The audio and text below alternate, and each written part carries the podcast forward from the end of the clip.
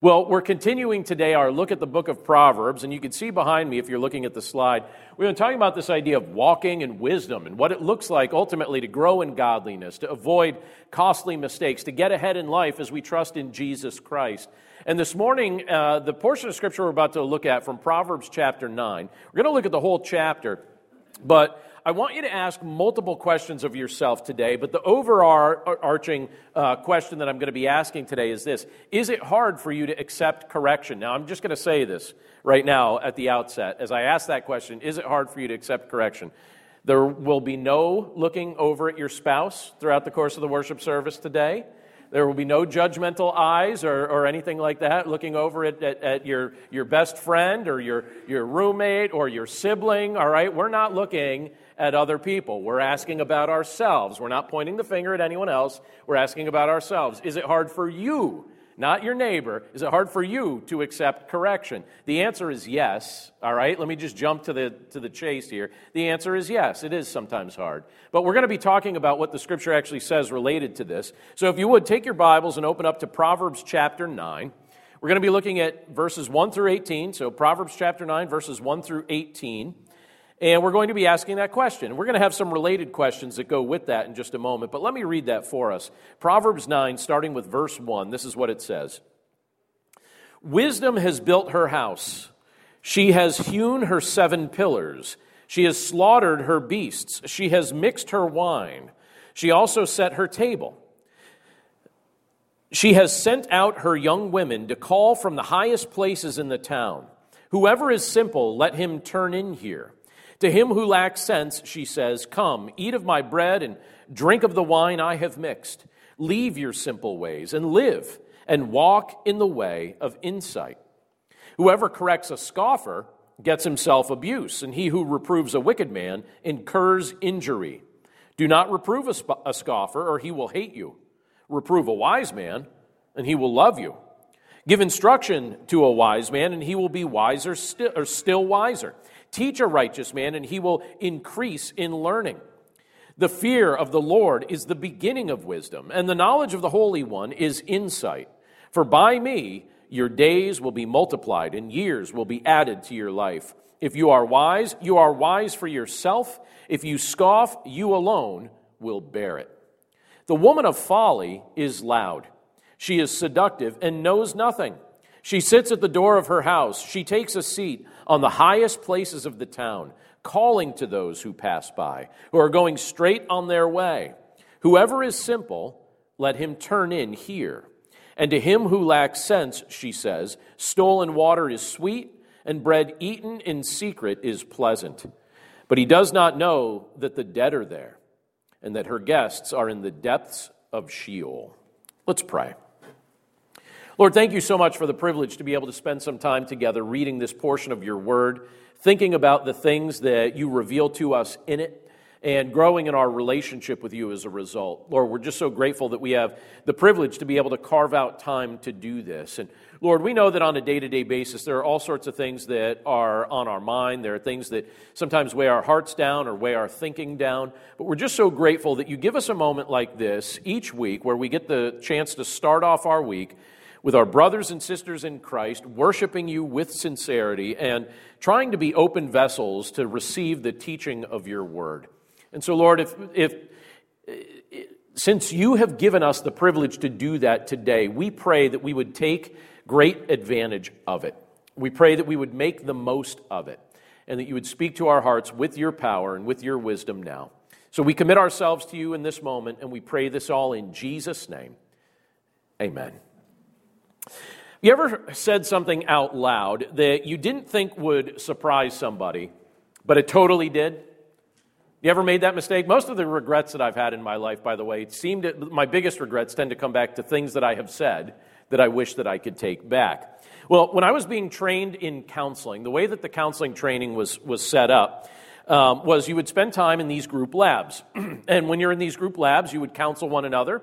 And then after you counseled one another, you would then assess one another on how well you you know practice the exercise or how well you got to the point or how well your listening skills uh, came across or, or things like that And, um, and we would give each other feedback. We would try to refine one another's abilities. And so one afternoon, while I was in one of those counseling labs, there was a group of about 10 of us, and we were all paired up, and, and our professor kind of, you know, set us up with different people, and, and she would try and mix it up who we were with. And she paired me up with another woman, and, um, and we had to counsel one another, and then we had to give each other feedback. And so I was asked, All right, what's my feedback? And this is what I said to her, and it was something that apparently shocked her. I said, I think you would be hard to counsel. Like in a real world context, you would be hard to counsel.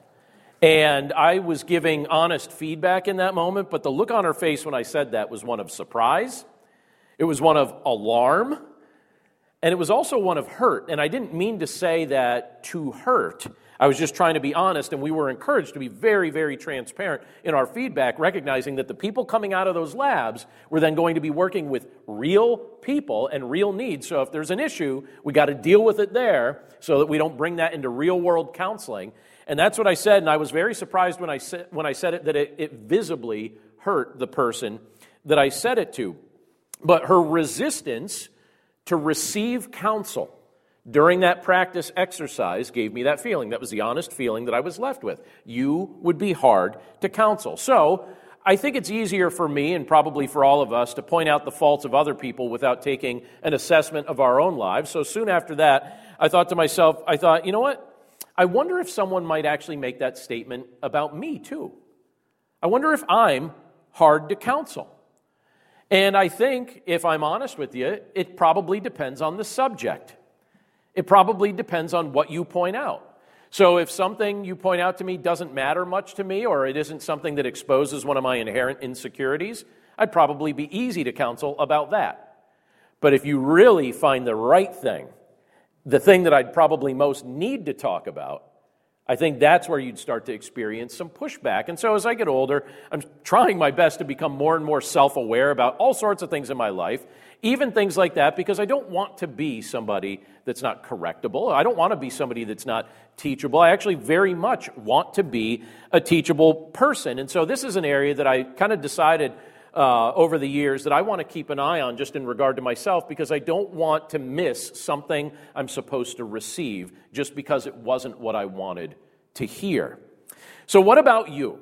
All right, I'm confessing that about myself to you, but I want you to ask these questions today in a personal way too, like I'm asking them to myself. What about you? How do you respond to counsel? How do you respond to correction? If someone in your life corrects you, do you take it well? Does it depend on the person? Does it depend on how they say it? Does it depend on the topic? You know, how do you take it? If someone tries to counsel you, how do you receive it? How does it strike you? Do you get defensive? Do you get dismissive? Or do you receive it with humility and appreciation, saying, you know what? You said that to me in love. I need to receive that with humility. I need to accept that from you. Proverbs 9, which we just read together, we're going to take it, we're going to reread some of those verses and take it a section at a time. But Proverbs chapter 9 is actually inviting us to wrestle with that concept. We're invited to wrestle with this concept. Is it hard for us to accept correction? That's what we want to wrestle with here. So, some related questions that come from this, and I'm going to reread the first section of verses in just a moment here. But one of the first related questions is this Will you walk in the ways of insight? Will you walk in the ways of insight? Think about why I'm asking that question as I reread verses 1 through 6. It says there, Wisdom has built her house. She has hewn her seven pillars. She has slaughtered her beasts. She has mixed her wine.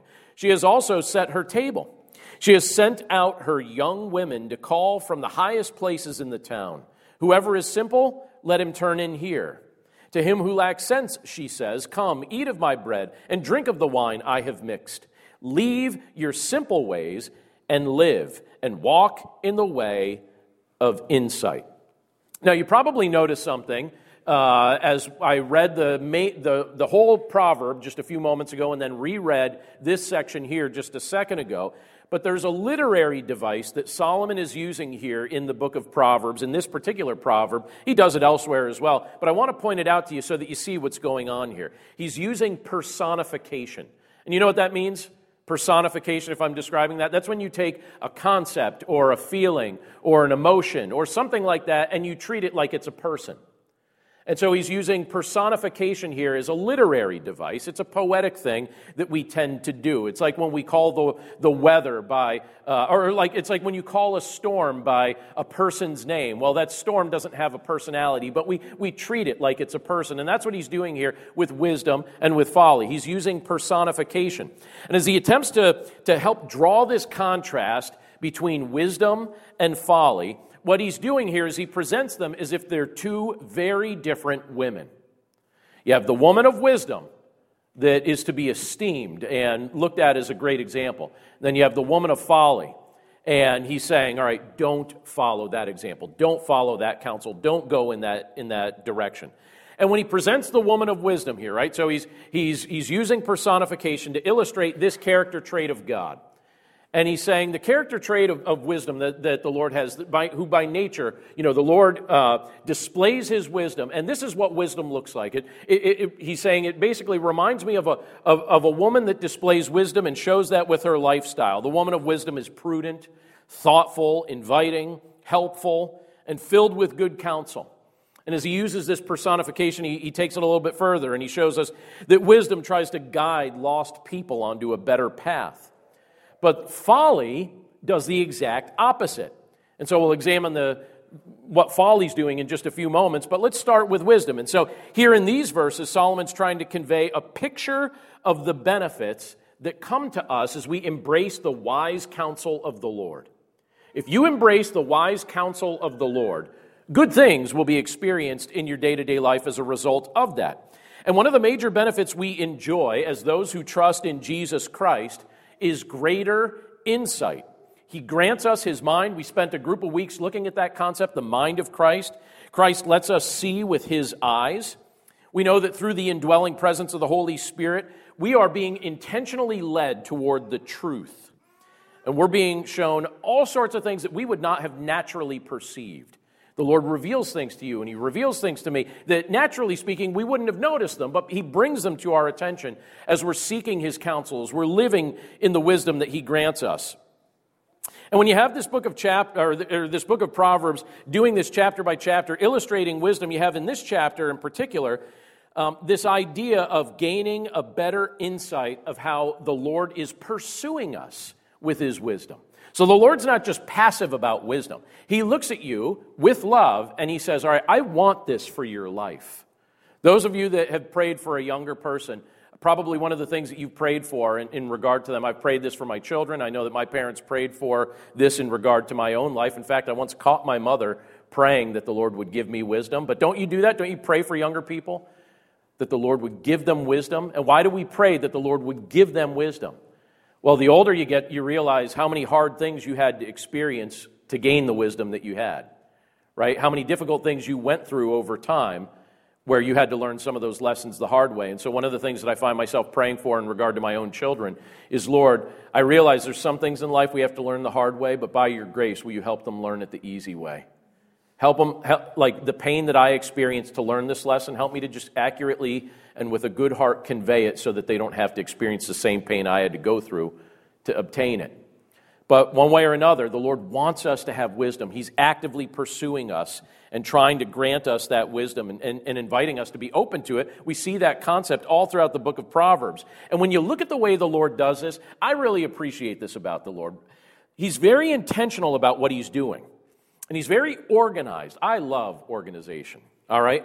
I love it. You know, I'm, I'm, grateful for anything that I see that, that is organized. I love organized people. I, love, I, I even love disorganized people too, you know.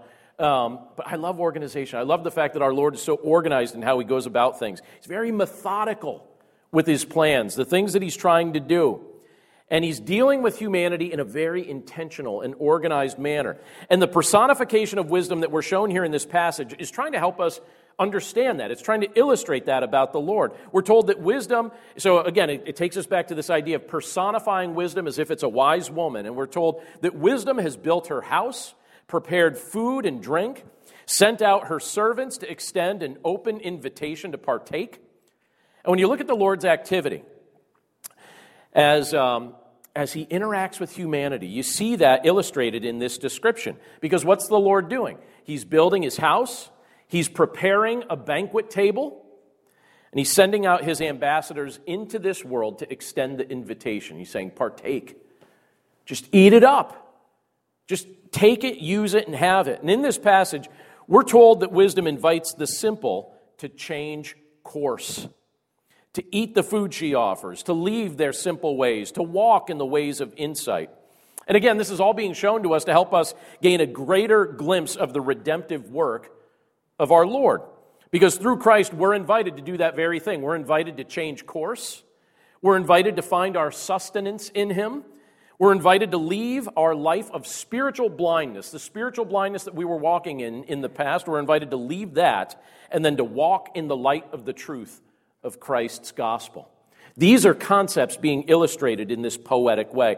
And that's all beautiful to consider. And I think that that's useful for us to understand. But again, I think it begs the question will you walk in the way of insight? Will you actually walk in that way? You know, are we just going to hear it or are we going to do something with it? Will we walk in the way of insight? Because true insight is found in Jesus Christ, true wisdom is found in Him. Do we want what He has to offer? Or will we settle for the thoughts and the ideas of influencers and gurus and other people that sometimes we allow to influence us who are not omniscient, who are not all knowing? Our Lord is all knowing and He offers us His wisdom. And sometimes I think to myself, and the reason I'm asking this question, or the reason I'm saying it that way, is because of this. Um, I, I find myself wrestling with all right, who do I allow to influence me? And the people that I'm allowing to influence me, I'm basically giving them an open door into my life. And where do I elevate their counsel? Is it something I'm elevating above the Lord, or is it something that I'm putting in its proper place? I have two different offices. One is here, one's right behind that door. And those of you that have been in that office realize that it's filled with books. And a few years ago, when we were, I was doing something where I decided I need to purge some of these books because I've got way too many. I gave away 400 books. 400 books. I was like, wow, I gave away 400 books.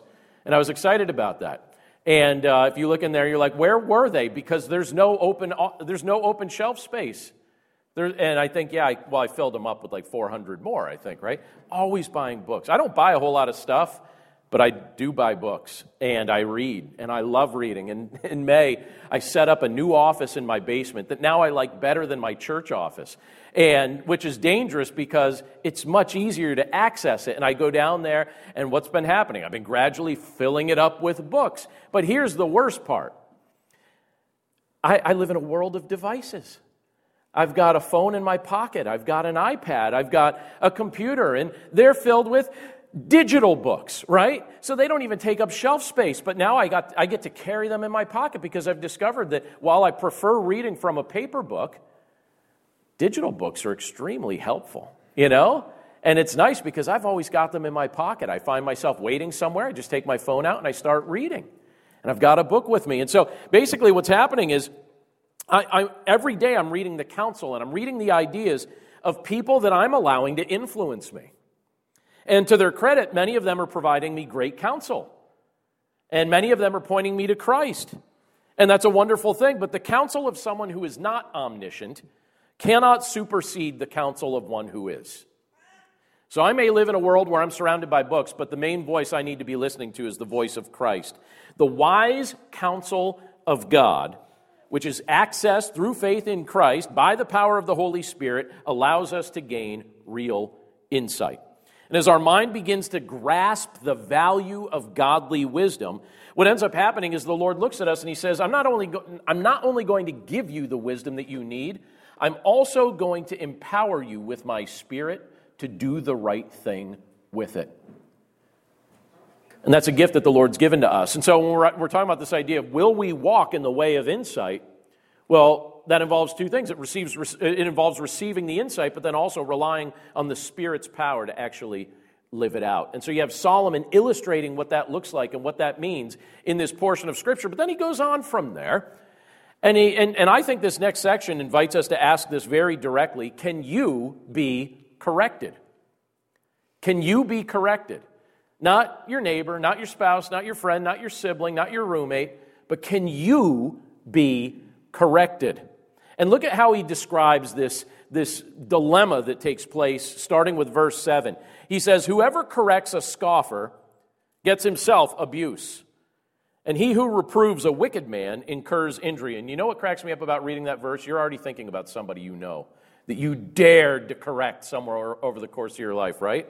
He says, He who reproves a wicked man incurs injury. In verse 8, it says, Do not reprove a scoffer, or he will hate you. Reprove a wise man, and he will love you. Give instruction to a wise man, and he will be still wiser. Teach a righteous man, and he will increase in learning. The fear of the Lord is the beginning of wisdom, and the knowledge of the Holy One is insight. For by me your days will be multiplied, and years will be added to your life. If you are wise, you are wise for yourself.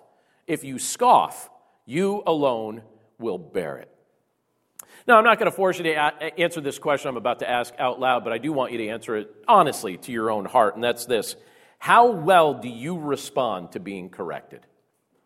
How well do you respond to being corrected? What's your gut level reaction? What's your gut level response when somebody corrects you? Can I tell you something that I've noticed about very successful people? I've noticed that some of the most successful people that I know in whatever field you want to select also tend to be the most correctable.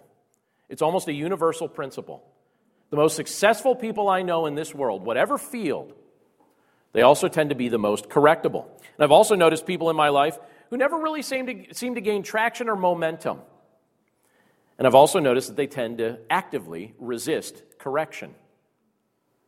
Isn't that interesting? In this passage, you have Solomon telling us about the nature of correcting the uncorrectable. So if you correct a scoffer, he tells us here, you'll get scoffed at. If You correct a scoffer, you're going to get scoffed at. And he says, if you challenge a wicked man, you're going to get injured. You're going to get scoffed at or you're going to get injured. And in both cases, we're basically being shown the gut level response of those who resist correction. They fight against it. They do everything in their power to keep those who correct them at a distance. It's like, stay away from me. I don't want you near. I don't want to hear anymore. I don't want to be corrected. And at times, the uncorrectable, Solomon says here, are not afraid to verbally injure or physically hurt those who are trying to offer them wisdom. It's one of the ways, or two of the ways, of keeping people at a distance that are only trying to help you. But what happens when you try to instruct or when you try to correct, uh, correct a wise man? You try and correct a wise man, what happens? Well, if you give him good counsel, Scripture says he'll love you for it. He'll be really glad that you gave it to him. You know, because he realizes the nature of the favor you've just done for him. You've saved him from needless harm. You've saved him from embarrassment or error. You've probably saved him from needless expense. You've been more beneficial to that wise man than an army of yes men because you told the truth. So you correct a wise man, he thanks you for it. You correct a scoffer or a wicked man, and he verbally or physically seeks to injure you for this. I've also observed very interesting pattern among the wise that I think sets them apart from those who refuse to be corrected. And this is the difference. The ignorant invest in their distractions. The wise invest in their understanding. The ignorant invest in their distractions. The wise invest in their understanding. Some of the wisest people I know are always telling me about the courses that they're taking, or the books that they're reading, or the interesting discussions that they've been having, while the, while the ignorant seem to only be concerned with what will make them giggle next. And I look at that and I think, all right, well, do I want to, I like laughing. Do I want to spend my life just giggling about stuff, or do I actually want to learn something? And so here, when you look at what this portion of Scripture tells us, it says it basically that in, you, have, you have Solomon, he's trying to draw a contrast between the scoffer and the wise man. And he goes on to make it clear that if you really, truly want to be wise, there is a distinctive marker that is true of the wisest among us.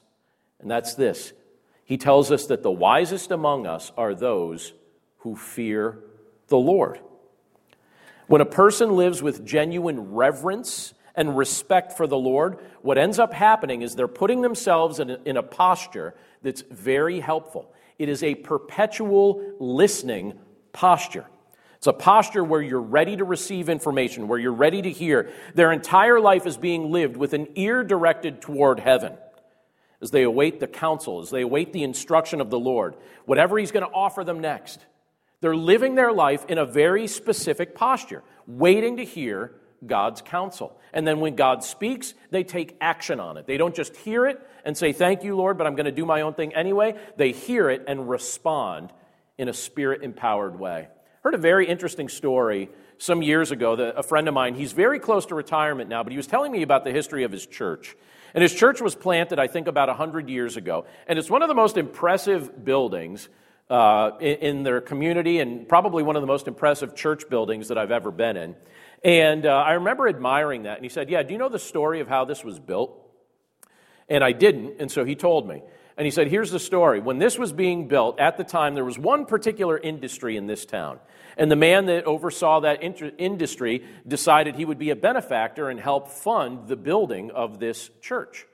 And, um, and so he had been doing that. He had been funding the building of it. You know, he brought in architects, he helped the, with the whole process, and gave a lot of money toward building this particular church.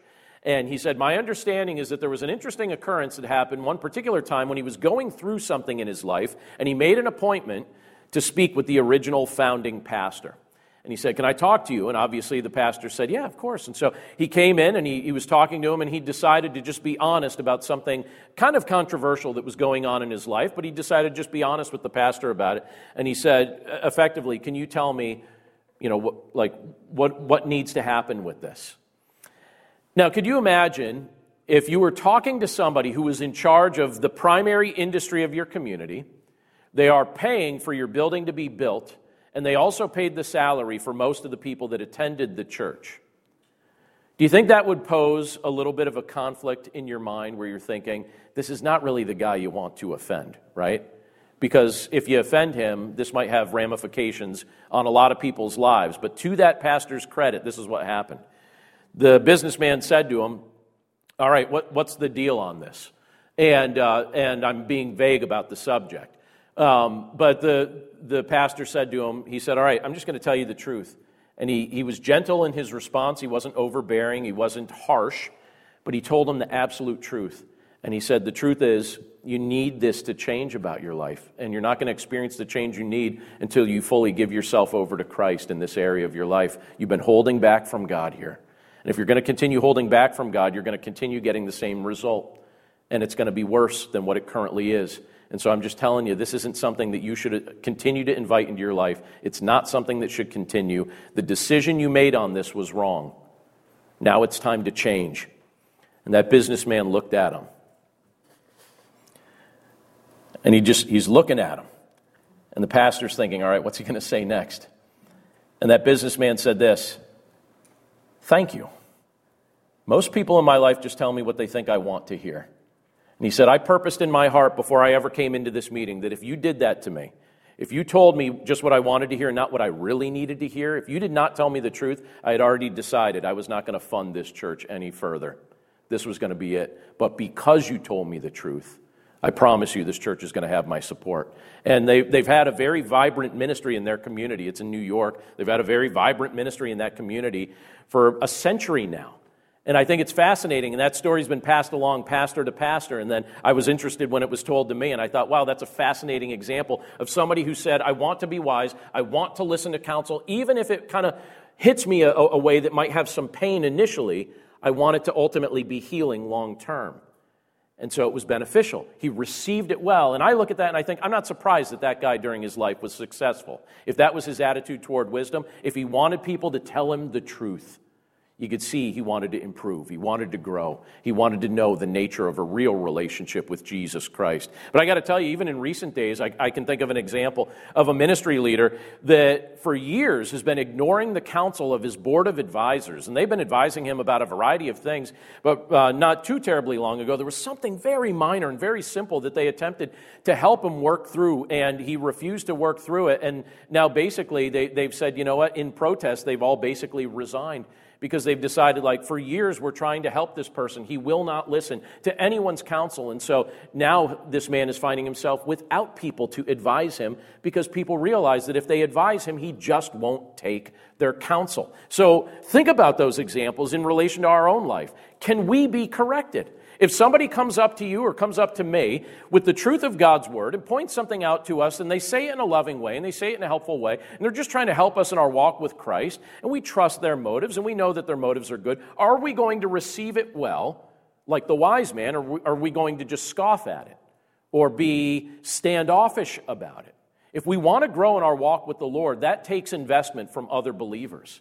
Other people have to have the liberty to speak into your life if you're going to grow to the level that the Lord desires that you grow.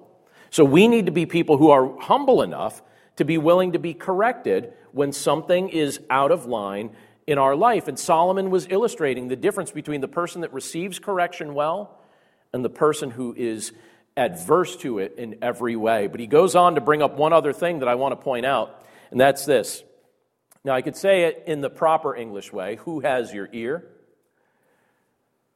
But I also, in my own mind, I, I find myself saying, all right, who's got your ear? You know, I find myself saying, who's got your ear, John? Who's got your ear? And I'm not just talking about games you play with children where you walk up and pretend to steal their nose or steal their ear. Those games are fun, right? But the adult version of this is we need to say to ourselves, all right, who's got my ear? Meaning, Who's getting in my head? Who's getting in, into this ear and in, in, into my mind? And, and, and who's influencing the way that I think and the way that I live? Look at what it says in verse 13 down to verse 18. It talks about the woman folly, so that contrast to wisdom. And it says, The woman folly is loud. She is seductive and knows nothing. She sits at the door of her house. She takes a seat on the highest places of the town, calling to those who pass by, who are going straight on their way. Whoever is simple, let him turn in here. And to him who lacks sense, she says, stolen water is sweet, and bread eaten in secret is pleasant. But he does not know that the dead are there, that her guests are in the depths of Sheol. So again, you have Solomon using that personification here. And he paints in these verses a picture that's, that's very unpleasant and I think in some respects is meant to be somewhat offensive here. Because what he's doing is he's personifying folly, and he's showing us that it's like a seductive woman who knows nothing. She yells, she entices passerby, you know, passerby. She invites people to join her on her path toward utter destruction.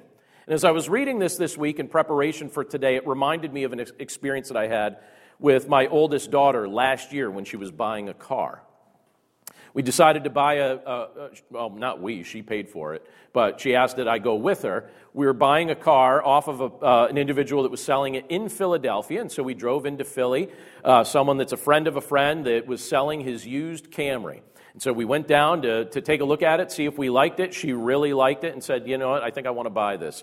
And so we decided to do it, and we decided to go to the title place right then and there and uh, actually, you know, finish the purchase out in that moment. And when we pulled up to the title place, the tag and title place, there was a woman about 20 feet from the entrance standing partly on the corner and then partly into the road. She would go back and forth, and she had a small broom in her hand, and she wasn't using it to sweep things. She was just standing there with the broom in her hand like it was a scepter. And she was screaming and yelling at people as they would go by. She was yelling at the children on the school buses and people that would walk by on the sidewalk. And as we were preparing to make this transaction, she started yelling to one particular lady who was just trying to politely walk down the sidewalk. And it was so offensive, she looked at that lady and she started picking apart all her physical characteristics. And she started making the lady feel absolutely terrible. You could see it, it wasn't happening too far away from us. And we were all shocked as we're in the process of trying to make this transaction, looking at this taking place. And there was somebody that was right by them. A guy was walking by the other direction, and he stopped the lady from yelling at the other lady and saying, What are you doing? And he tried to divert the attention all onto himself so that that other lady could walk by. And I found myself in that, in that one particular spot just praying for the woman who was just insulted that she would not internalize the hurtful things that the woman with the broom had said to her because it was very hurtful, very offensive things. She was really just ripping apart this woman's physical characteristics. And I thought, I hope that doesn't stick in her mind. I hope it doesn't stick in her heart. It doesn't need to be something she starts repeating to herself and dwelling on for the rest of her life. And so I prayed for her while we were in that title, title business there. But you look at that, and as I was reading this, as it's describing the, the woman of folly, screaming and yelling and, and trying to get into people's mind and trying to get in people's ear, that's what it reminded me of. Seeing that experience with that woman with the broom standing on the corner, yelling at people, insulting them, trying to hurt them. And uh, I was hoping that the people she was trying to hurt wouldn't give her their ears, that they wouldn't let her have that effect. I don't know what that woman's motive was. I think that there was obviously something wrong with her in a variety of ways. It could also have been a drug issue. I have no idea. But the point being, she was saying very, very hurtful things. And my hope was that people weren't absorbing that into their thinking or into their life. And so, in a similar way, let's ask the question of ourselves as we wrap this up Who's got your ear? Who do you listen to? Who do you allow to yell or speak into your life? Are we listening to the, to the loud yelling of folly? Or can we hear the still small voice of the Holy Spirit speaking truth, the truth of the gospel to our conscience? If we're arrogant, we will not hear the voice of the Spirit. The arrogant have ears that have been conditioned to primarily perceive folly. That's how that works. But the humble are willing to listen to the voice of God and then act on the counsel that He gives. The arrogant don't like to listen. They'd rather speak than to open their ears to the truth. They'd rather live their lives convinced that they've already got everything already figured out. And in a sense, what they're doing is they're attempting to be their own Messiah. Instead of responding to the gracious offer of Jesus Christ to save them, what they're doing is they're attempting to be their own Savior. Their ears aren't open to hearing the truth of His life giving gospel. They only want to hear themselves speak. And so they speak and then they listen to folly, and that's how they've conditioned themselves to operate, and they ignore the life giving voice of our Lord. But what about us?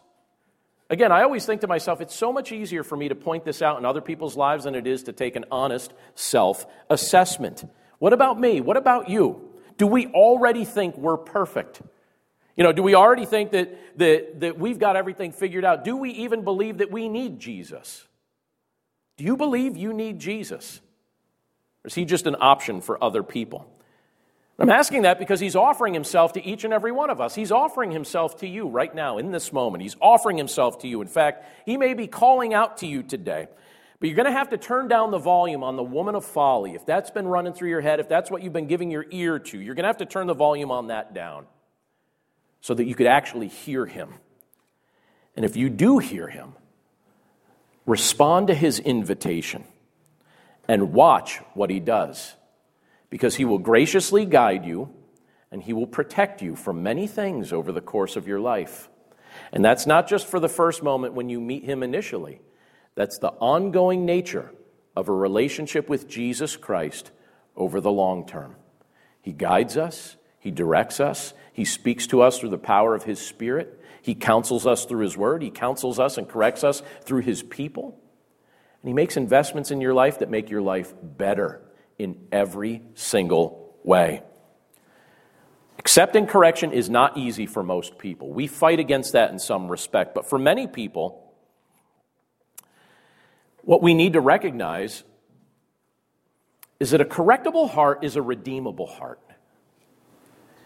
If you can be corrected, if you could acknowledge that something wasn't going in the right direction and needs to be changed, that's a redeemable moment. And so, with spirit empowered humility, what I want us to do is this I just want us to ask the Lord to make us receptive to the wisdom that He grants us, because He grants us His wisdom through prayer, He grants us His wisdom through His word. He grants us His wisdom through the loving counsel of our brothers and sisters in Christ. And because we all struggle to one degree or another to be correctable, so we finish up our time together, what I want us to do is this just simply ask the Lord, Lord, would you give me a teachable spirit? If my pride is getting in the way of listening to you, would you take it away? Will you strip it away and help me just with meekness and humility to accept the counsel you're offering me? Will you teach me to give you my ear and give you my heart?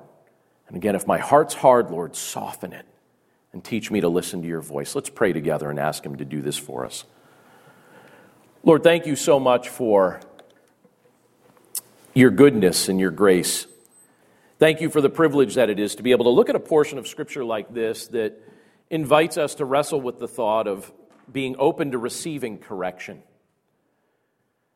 And Lord, when we look at what your word tells us, we see that you're being extremely gracious with us and merciful toward us because all we really deserve is your chastisement. But yet you give us this opportunity to repent of our arrogance, to, re- to repent of our pride, to submit our hearts over to you and admit that we don't know everything. And we need you to point out the areas where we have some blind spots. And again, Lord, we're grateful that you do that through your people, you do that through your word, you do that through your spirit. So, Lord, help us to be like the wise man in this passage who, when corrected, says thank you and loves the one who offered correction.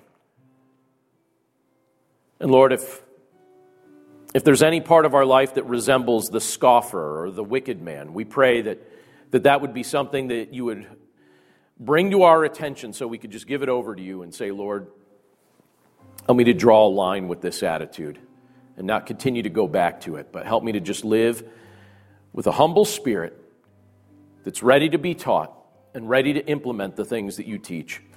Lord, so often we try to find hope in lesser things than you, and we don't want to do that anymore. Lord Jesus, we know that you are our hope, that we have no hope beyond you. So if we've been trying to anchor our hearts or our lives to anything less than you, we pray that by your grace that we, we would experience the transition that you can facilitate and that you're delighted to facilitate, where we realize that you are the one that we need. Help us to trust you and walk with you, and we welcome your instruction, Lord. Speak to us, we pray. Give us wisdom in all areas of life, we ask. And then, as you give us your wisdom, we pray that we would be people who serve as your ambassadors, who share your wisdom with anyone who would be willing to listen. So, thank you, Lord, for doing this for us. Thank you for these reminders from your word. And thank you for all of your blessings. And we pray this all in Jesus' name. Amen.